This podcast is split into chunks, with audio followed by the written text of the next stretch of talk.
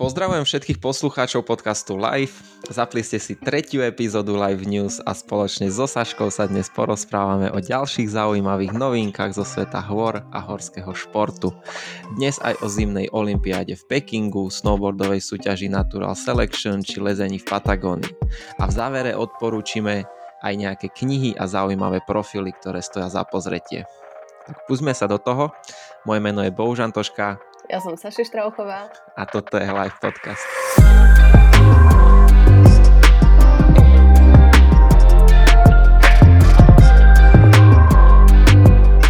Predtým ako začneme, Saši, ty si bola nedávno na lavinovom kurze, pokiaľ sa nemýlim. Áno, je to tak. Tak mi môžeš povedať, že čo si sa tam naučila? A nie len mne, ale aj posluchačom.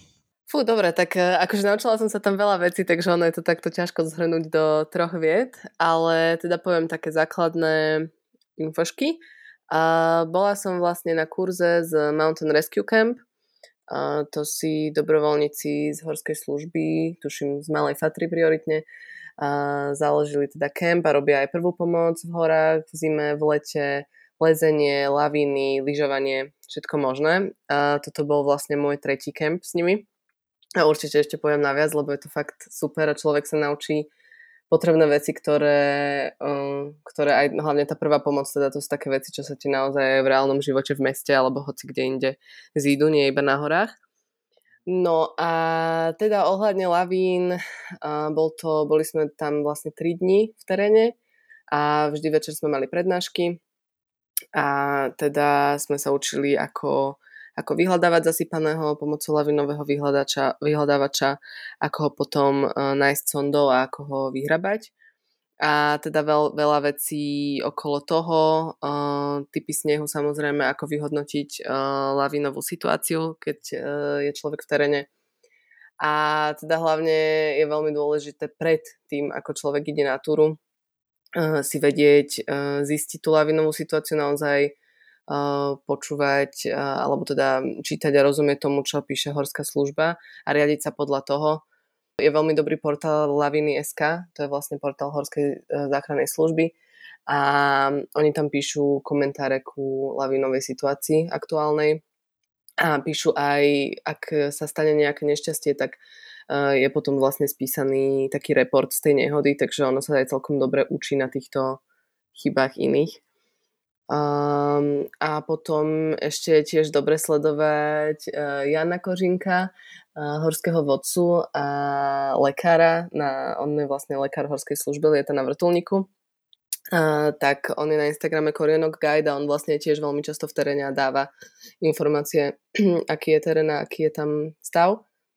A tiež uh, je dobrý profil, na ktorý som nedávno narazila, Bezpečne na hory na Instagrame a oni tam nedávajú, tuším, aktuálnu situáciu, ale dávajú tam také informácie presne, že človek sa naučí, že uh, aké sú rôzne lavinové stupne, aký, aké sú tie veci, aká je tá lavinová výbava, ktorú musí mať človek zo sebou a také akože vysvetľujúce naučné, takže to tiež niekoho možno, kto sa s týmto nestretol, tak je to, je to celkom fajn profil, kde si môže tieto veci pozrieť.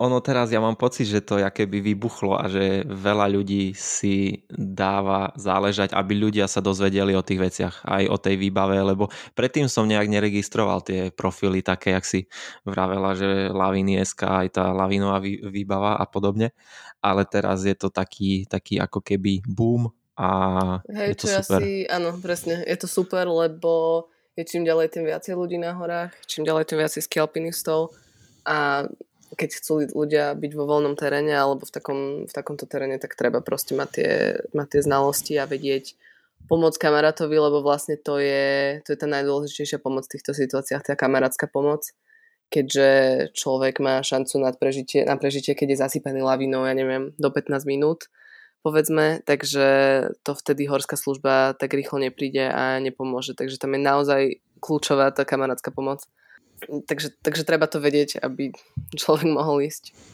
Hej, a človek si to najlepšie vyskúša presne na takých kurzoch, jak si bola. A ja plánujem ísť, ja si, ja si raz kúpim splitboard a budem sa venovať týmto veciam, čiže Dobre. mňa to čaká. Dohodnuté. budúci rok. Tak budúcu sezónu, ja si každý, každú sezónu poviem, že budúci rok si už kúpim splitboard, Jasne. aby som mohol proste bra- bráziť kopce a tohto roku som si to povedal zase, že budúci rok. Tak, tak dobre, tak ja ťa ten budúci rok už donúčim do toho. Ďakujem.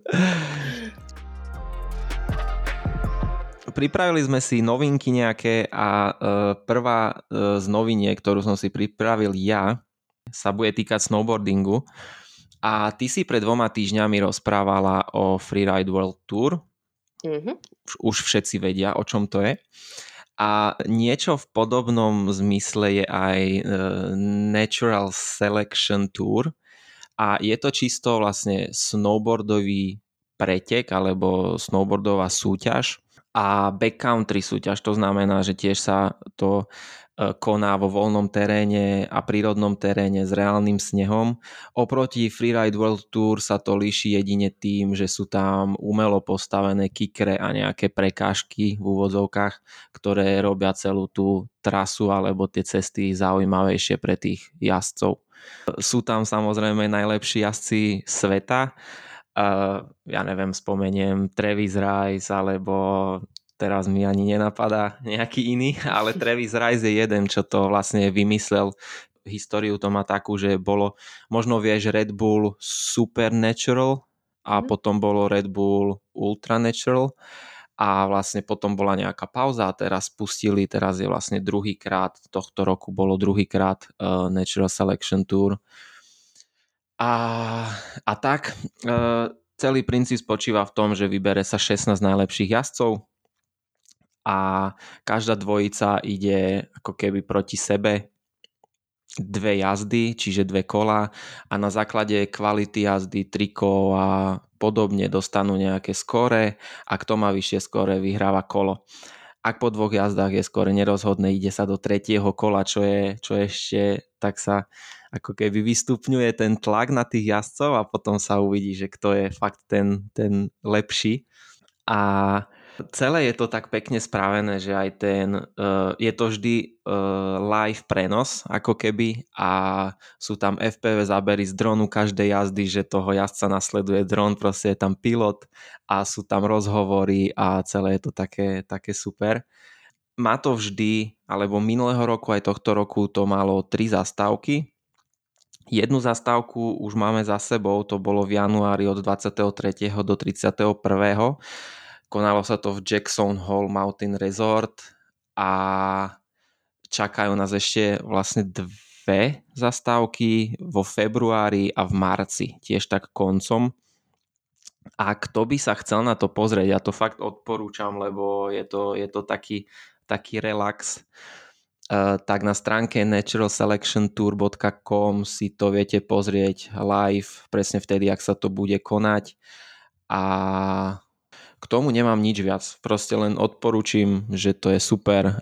A tie ďalšie dve zastavky sú tiež v Amerike? Uh, jedna je v Kanade, tá vo Aha. februári je v Kanade a potom tá marcová je na Aliaške, čiže Aha. USA. A ešte možno taký detail, čo je, ako mne je úplne jedno, že kto vyhrá takúto súťaž, lebo je to proste zážitok sám o sebe, ale víťazom bol Sage Kocemburg, Švéd, myslím, a zo žien je Elena Hyde vyhrala mm-hmm. tohto roku. A bolo to fakt, fakt krásne, čiže odporúčam. Ja tam sledujem jednu, jednu snowboardistku, Marion sa tuším volá z Francúzska, mm-hmm. ktorá teda viem, že tam bola, takže som zvedavá na ďalšie kola, teším sa tiež na to. Hej, a ono to je, mne, mne sa páči to, že aj tie prekážky, ktoré tam stávajú počas leta, tak to robia oni. Reálne tí jazdci proste prídu tam, stretnú sa tam a je to taká komunitná záležitosť a je to pekné, že to, čo si postavia, potom si to odjazdia, majú tam proste porodcov, partnerov, všetko, všetko je také profi, ale vždy to má takú kamarátskú atmosféru, čo je fajn. Mm. To je veľmi dobré. No, tak ja prejdem. Ostaneme teda ostaneme, posunieme, ale, posunieme sa, alebo teda budeme v Kanade. A jeden z najväčších uh, horských filmových festivalov je Vancouver International Mountain Film Festival, VIMF, uh-huh. prekračuje.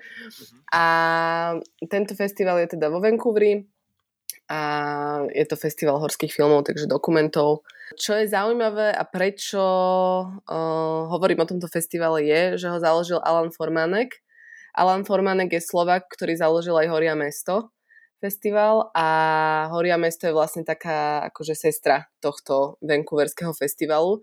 Takže niektoré filmy, aj čo sú vo Vancouveri, sú na festivalo Horia mesto, vlastne sa to preberá, ale na Slovensku sa ešte k tomu pridávajú aj slovenské a české filmy. A a tak, no a tento festival začína teraz 25. februára a dá sa sledovať aj online.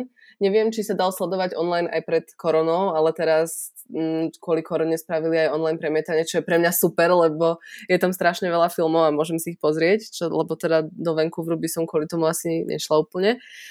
A teda dajú sa kúpiť listky, začína sa to 25. februára a vlastne k tým filmom máte prístup do 27. marca. Takže mesiac sa dajú sledovať s tým, že zo pár filmov, možno 5 z tých, ja neviem koľko ich je tam, tam ich je cez 50, možno aj viacej, možno aj 150, nepamätám si teraz úplne. Ale fakt je tam veľmi veľa filmov a teda zo pár z nich sú také, že majú reštrikcie, že iba v Kanade sa dajú pozrieť, alebo sú tam nejaké časové obmedzenia a zo pár je, že iba na vlastne premietanie mm, in person, hej, takže tam v Kanade a nie online. Ale je tam veľmi, veľmi, veľmi veľa filmov online. Takže odporúčam, niektoré tie filmy určite budú aj na Horia mesto festivaloch, ktoré budú na Slovensku, lebo sa to teda preberá, ale bude tam aj veľa takých, ktoré sa sem nedostanú, takže ak chcete, tak si to pozrite, skúpte si listky.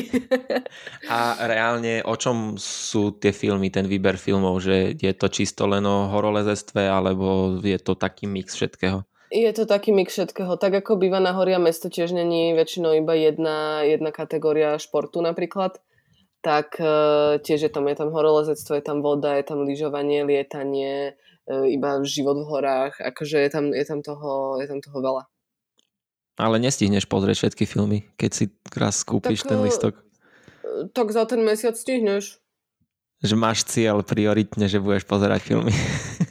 tak neviem, či je to môj cieľ. Akože ja som mala listo kúpený aj minulý rok a až na to, že som to začala pozerať veľmi neskoro, lebo vtedy som nestihala v tom období, uh, tak zopár bolo, čo som si nepozerala, ale inak som si pozerala skoro všetky. Čiže, čiže akože za ten mesiac, keď máš k tomu prístup, tak to stihneš pozrieť pohodička. A ten listok koľko stojí? Ten listok stojí 90 dolárov. Uh-huh. Čo je, ak ideš, keď ideš 11 krát do kina, ne? 12 krát do no, kina. napríklad, áno. Akože, hej, a sú to také filmy, ktoré, ktoré nehovorím samozrejme, že všetky sú top, kvalita, príbeh, neviem čo, že akože to tiež robia ľudia a tiež sa tam dostali cez nejakú súťaž uh-huh. a proste... Videli ale sme mňa... na Hory mesto v Trnave, že sú aj, sú aj také Áno, sú, slabé hej, filmy. Hej, hej, sú aj filmy, ktoré by som si nepozerala, keby som vedela, aké sú. Uh-huh.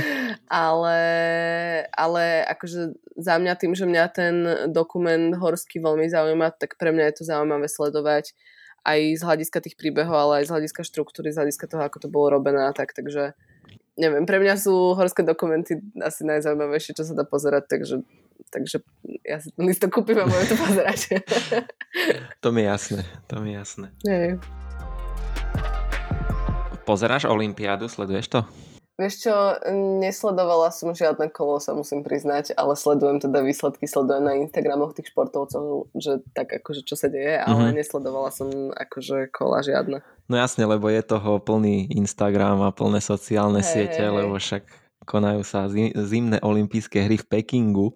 V Pekingu sa konali aj letné olympijské hry a Peking je od tohto roku jediné mesto, kde sa konali aj letné, aj zimné olympijské hry. Pozeral som také rozhovory a reportáže z toho, že oni proste bez snehu bez prírodného snehu spravili zimné olympijské hry a uh-huh. kritizovali to nejakí ochrancovia prírody, nejakí zastancovia globálneho teplovania a takí ľudia, čiže dosť, dosť akože možno z toho mali, nie že problémy, ale nejaké kauzy a riešenia okolo toho, mm. aj keď oni, tí organizátori vravia, že všetko robia tak, aby, aby to bolo čo najlepšie pre planétu, samozrejme. Ale ja som na týchto olympijských hrách sledoval len snowboarding, bohužiaľ, a samozrejme lyžovanie, keď naša Petra vyhrala zlato. A čo ma zaujalo najviac, tak uh, slopestyle v snowboardingu to je proste kategória, kde sú nejaké raily, nejaké skoky a celá taká zostava cez prekažky. A zaujalo ma tam uh, stupne výťazov, pretože každý jeden z tých troch mal nejaký zaujímavý prí, príbeh a začnem hneď takým možno silnejším príbehom. Max Perret je Kanaďan, profesionálny snowboardista. V minulosti povyhrával kadečo, pozberal medaile z X Games v kategóriách Big Air a Slopestyle a taktiež aj posledné uh, olympijské hry uh, vyhral, myslím, že bronzovú medailu. A v ten istý rok, ako boli olympijské hry posledné, to bol rok 2018, tak tiež mu diagnostikovali rakovinu. A prešiel si vlastne všetkými uh, liečeniami, chemoterapiami a uh, vlastne bojoval s tým. A vďaka týmto všetkým procedúram sa mu podarilo ako keby vyhrať súboj s rakovinou, že to prežil, proste prekonal to a hneď po vyliečení, keď to oznámil v roku, to už bol 2019, tak zverejnil na sociálnych sieťach, že, že to vlastne zvládol a že bude pokračovať v, v pretekaní. A tak aj bolo. Pokračoval, sú, súťažil, jazdil a vlastne tento rok vyhral uh, zlato, za ten slopestyle a dokonca bronz za Big Air, čo je fakt, že, mm. že brutál, že že Brutal. zvládol, prekonal a vybojoval všetko. Čiže o tom, sa, o tom sa veľa rozprávalo a myslím, že sa aj bude. A ďalší človek, ktorý tam bol, je tiež Kanadian uh, Mark McMorris. To je môj taký uh, de- detský vzor, aj keď nie je až tak starší jak ja, ale proste už v mladom veku proste vyhrával kadečo. A z pohľadu snowboardovej scény je to jeden z takých uh, najlepších snowboardistov, povedzme, a má 28 rokov momentálne a toto sú jeho tretie olympijské hry. Čiže ja som si to nejak počítal, tak v Soči, keď bolo 2014, tak mal 20 rokov. A tam, čo je, čo, čo je proste neuveriteľné, uh, aj keď viem, že tí snowboardisti sú mladí celkovo, to sa ešte dostaneme k tomu tretiemu. A vlastne uh, mal, dva, mal 20 rokov a vyhral tam bronz na uh, slopestyle. O 4 roky neskôr, 2018, zobral tiež bronz a vlastne teraz v Pekingu, nech sa páči, tiež bronz Čiže tretie olympijské hry a tretia medaila, čo je fakt posledných minimálne 8 rokov dokazuje to, že je vlastne špička na svete a stále má len 28 rokov, čo je úplne brutál. A zase slovíčko brutál som použil, ale vôbec mi to nevadí, lebo je to tak. No a e, mne sa na tom páčilo tiež, e, boli také videá, reakcie rodiny, kamošov, kolegov, snowboardistov a všetci z toho boli nadšení, že proste zvládol vybojovať e, a dosiahnuť takýto úspech, že tri olympijské hry a tri medaile, čo je fakt super.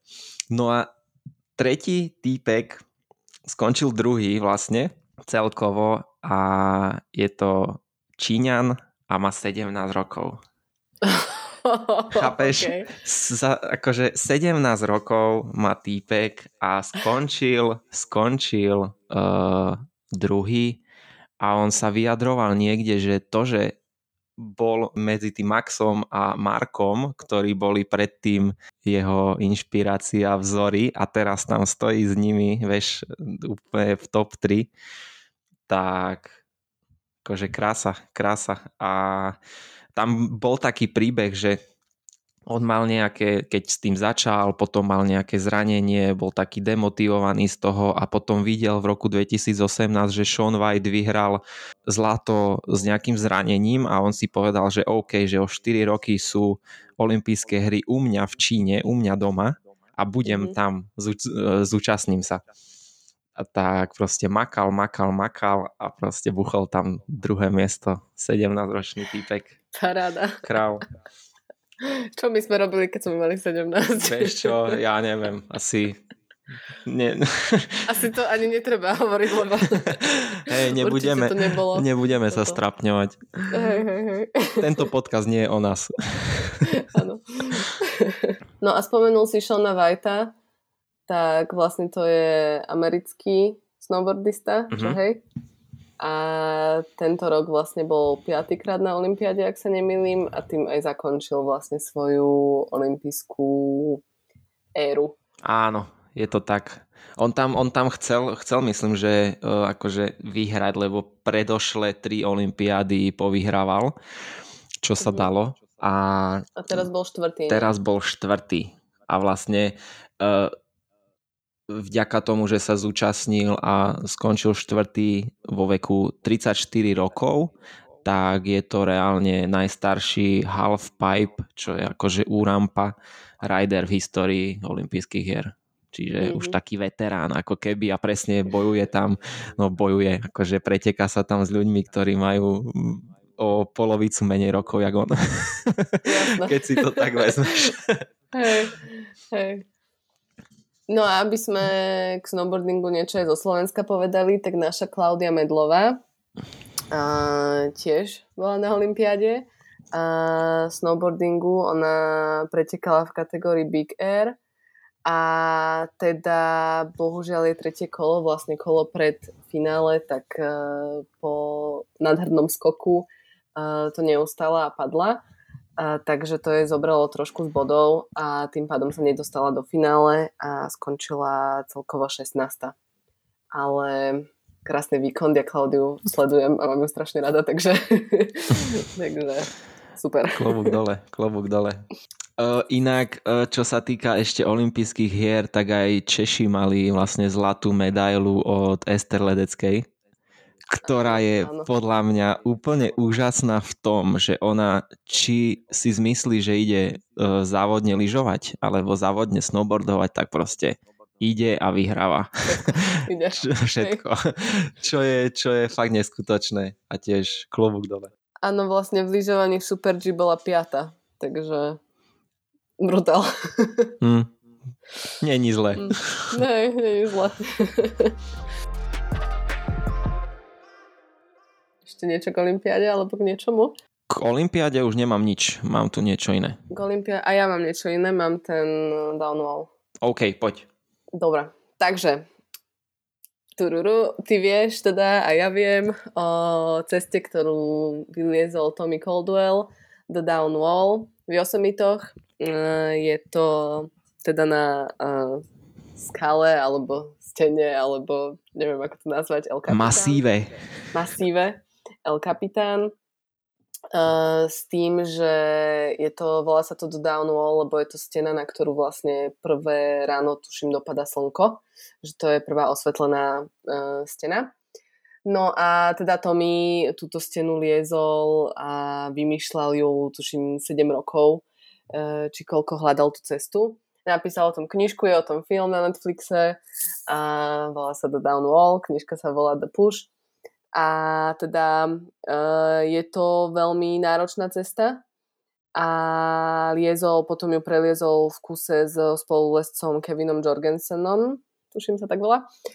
A teda iba taká zaujímavosť, že teraz ju akurát lezu dvaja belgickí lesci, Sebastian Berte a Sibe Fanhe, dúfam, že sa to tak číta. Každopádne na Instagrame ich teda sledujem a preto o tom aj viem, takže dávajú tam updaty zo steny. A teraz mám pocit, že majú akorát maličkú pauzu a znova sa na stenu vrátia a vlastne budú tie ďalšie dĺžky preliezať. Takže tam v reálnom čase je vidno, že koľko to reálne trvá, koľko im trvá napríklad jedna nejaká tá dĺžka a, a teda ako, ako tam žijú v tých Yosemitoch, takže je to, je to príjemné to sledovať. A pri tom, pri tom lezení chcem ostať, lebo ja mám poslednú tému, ktorú ja si veľmi idem teraz a je to to lezenie, samozrejme som sa zamotal úplne, ale nevadí. Eh, na Facebooku poslednú domu eh, pozerám na profily Ondrej Huserka a Jozef Krištofy. Momentálne sú títo dvaja slovenskí junáci eh, v Argentíne, v Patagónii a išli konkrétne do mestečka alebo dedinky El Chalten, odkiaľ vyrážali alebo vyrážajú na nejaké výstupy lezecké a o nich vieme, že sú to proste kvalitní slovenskí lesci a teraz to dokázali e, zase, alebo nie, že dokázali, ale potvrdili to svojimi, svojimi cestami, ktoré vyliezli. A jeden, jedna z nich je prvovýstup na vrchu Aguja des Mochada, neviem, či sa to takto číta, ale nazvali túto cestu Pain and Gain, čo verím tomu, že už je nejaká cesta na svete, ktorá sa tak volá. Určite. A uh, úroveň tam bola, že 7A plus C1. Je to, je to extrém a uh, ja keď čítam tie jeho, uh, dajme tomu článočky na tom Facebooku, tak proste vždy si, vždy si proste chytím sa za hlavu, že, že čo tí ľudia môžu, môžu robiť a čo tí ľudia robia reálne. A páčilo sa mi, uh, jak tam písal, lebo celý, celý výlez im trval ako keby dva dní, že museli mať núdzový bývak pod vrcholom niekde. Lebo ja si predstavím, alebo človek si predstaví, že lezieš, lezieš, lezieš, potom si musíš spraviť bývak, lebo príde tma a zabališ sa do proste veci, vyspinkaš sa a ráno, keď vyjde slnko, ideš proste, pokračuješ. Čo nebolo v ich prípade tak a podľa, a podľa tohto asi to nie je reálne sa vyspinkať ako bábetko. Ondrej napísal v tom svojom článku, že bývak pod vrcholom bol nekonečný, ale nevadí, hlavne, že bolo celú noc stále čo robiť. Hodinku pospať drepovať, hviezdy spočítať, zamrznuté nohy v lezečkách rozmasírovať, 10 minút pospať, krče v lítkach roztrečovať, do vreca sa skúsiť zavrieť. Človek sa tých 8 hodín vôbec nenudí. a, po, a po takejto noci ráno vstali, keď vyšlo slnko a doliezli zostávajúcu časť cesty, čím sa im podarilo spraviť vlastne ten prvovýstup a, a tak Čiže klobúk dole, zase som to asi povedal už piatýkrát, klobúk dole a odporúčam čítať tie veci od takýchto ľudí, pretože je to veľká, veľmi veľká inšpirácia a je to také ľahké a zábavné čítanie a pri niektorých veciach si fakt človek povie, že, že čo tí ľudia robia za úžasné veci. Takže odporúčame profily Ondrej Huserka a Jozef Krištofy. Tak, tak. Všetko nájdete v popise potom samozrejme. Dobre, tak keď sme odporúčili profily, ja mám odporúčanie knižky. Klasicky. Uh-huh. Um, Into the Wild, alebo po slovensky Do divočiny, je známy film aj knižka. Uh, napísal ju John Krakauer a teda išlo o chlapca, ktorý sa vydal sám uh, na, do prírody a vlastne chcel ísť na Aliašku a to sa mu stalo osudným a tam aj zahynul prečo hovorím o tejto knižke. Poprvé teda je to moja obľúbená knižka. A vždy mám z toho nejaké obľúbené myšlienky, citáty, čítam ju veľmi veľakrát, veľmi veľakrát sa k nej vraciam. A aj film mám veľmi rada. A teraz o tom konkrétne hovorím, pretože Alexander Supertramp alebo Chris McCandless, čo bola hlavná postava tohto, by mal nedávno 54 rokov, keby sa dožil. Takže uh-huh. zverejnil o tom príspevok John Krakauer, vlastne spisovateľ, ktorý potom išiel po tých jeho stopách a napísal o ňom knižku Into the Wild a dal na svoj Instagram aj fotku z Chrisovho denníka. On keď bol už uh, cez 100 dní, on vlastne bol v, na tej Aliaške a bol v, žil, tam, uh, žil tam sám, tak on si vlastne písal denník každý deň, alebo ob každý deň približne a teda zapisoval som tam nejaké myšlienky, tak tento denník týchto, neviem, koľko tam bolo, nejakých 130 dní možno, alebo, alebo menej, možno 110 dní, tak si vlastne zapisoval myšlienky, takže a niektoré sú iba jedno slovo, a niektoré mm-hmm. sú proste trošku obsiažnejšie, takže, takže to som si čítala ten jeho denník, tak to bolo zaujímavé. No, takže, takže tak túto knižku určite, určite odporúčam. A komu sa nechce čítať knižka, tak teda je aj film, kde je krásna hudba od Eddieho Vedera, ktorú, ktorá je fakt, eh, fakt je to dobré. To je spevák z, z Pearl Jamu. Ak to niekomu niečo hovorí. Ale teda lepšia knižka ako film, podľa mňa. Áno, a ten film myslím, že je aj na Netflixe však. A myslím si, že áno. Myslím si, že hej. Ja Aspoň som ten bol film videla, kedysi. videla iba raz asi, alebo možno dvakrát, ale teda u mňa to bolo tak, že som si najskôr chcela prečítať tú knižku, až potom si pozrieť ten film a tak som to aj spravila. A no, takže odporúčam obidve, ale pre mňa, pre mňa knižka lepšia. Ja sa priznám, ja som ten film nevidel, lebo chcel som ho pozrieť, ale potom som videl, že má dve a pol hodiny a jediné, ako nenašiel som si čas, našiel som si jedine čas na, dl- na dlhý Marvel film a zase sme pri tom, ale nie na Into the Wild. Čiže, čiže raz, raz to príde a chcem si to pozrieť. Jasné, rozumiem, rozumiem. Marvel má vždy prednosť, ako sorry. no, dobre. Sú, je nalená aj na to, aj na to. Hej, hej, hej, hej. Dnes chcem knihu odporúčiť aj ja a dokonca dve knihy. Autorom je Matúš Lašan a knihy sa volajú Camino Mal. Táto kniha je o e, Great Patagonia Trail, ktorý je úplne nový trail v Patagónii a ešte nie je úplne tak celkom dokončený a Matúš vlastne so svojou manželkou to dali ako prvý celé s tým, že to nedali, že úplne celé, lebo prišla korona, museli preč, chýbalo im nejakých 300 kilometrov reálne z tých mm-hmm. 3000 či koľko. Ale proste dali to v takomto, v takomto celom celku ako jediný a o tom napísal knihu. Ja tú knihu mám doma, je to super čítanie, také jednoduché, lebo on si písal každý, každý deň nejaké, nejaké poznámky.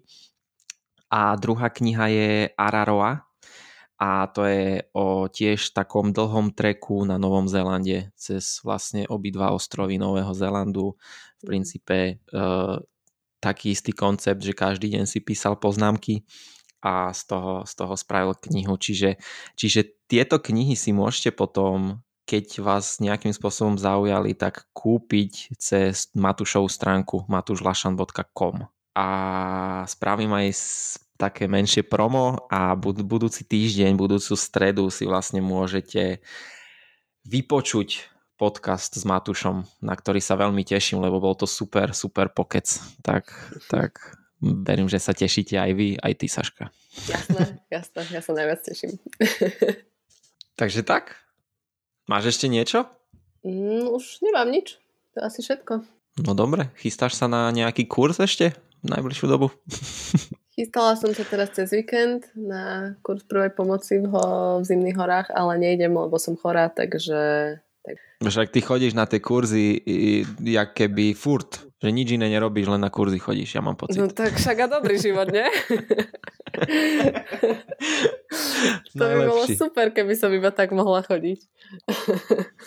hmm. Nie, nie, tak eh, mňa to baví, bavia ma tí ľudia, chodím aj s českou skupinkou, to sú také akože športové kempy a chodím s touto slovenskou na kurzy a, a obe sú super a už tam mám ľudí, ktorí, ktorých rada vidím a s ktorými rada trávim čas, takže, takže neviem, baví ma to, tak som v horách, tak prečo nie? jasne, stojí to za to, určite. No jasné.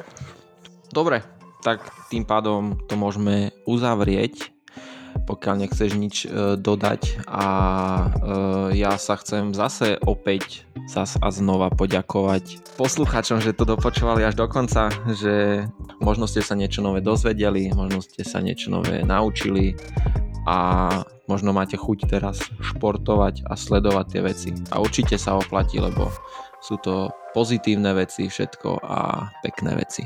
Tak. Tak. Ďakujem ti, maj krásny deň. Ďakujem aj ty. A posluchači tiež. Čaute. Čaute.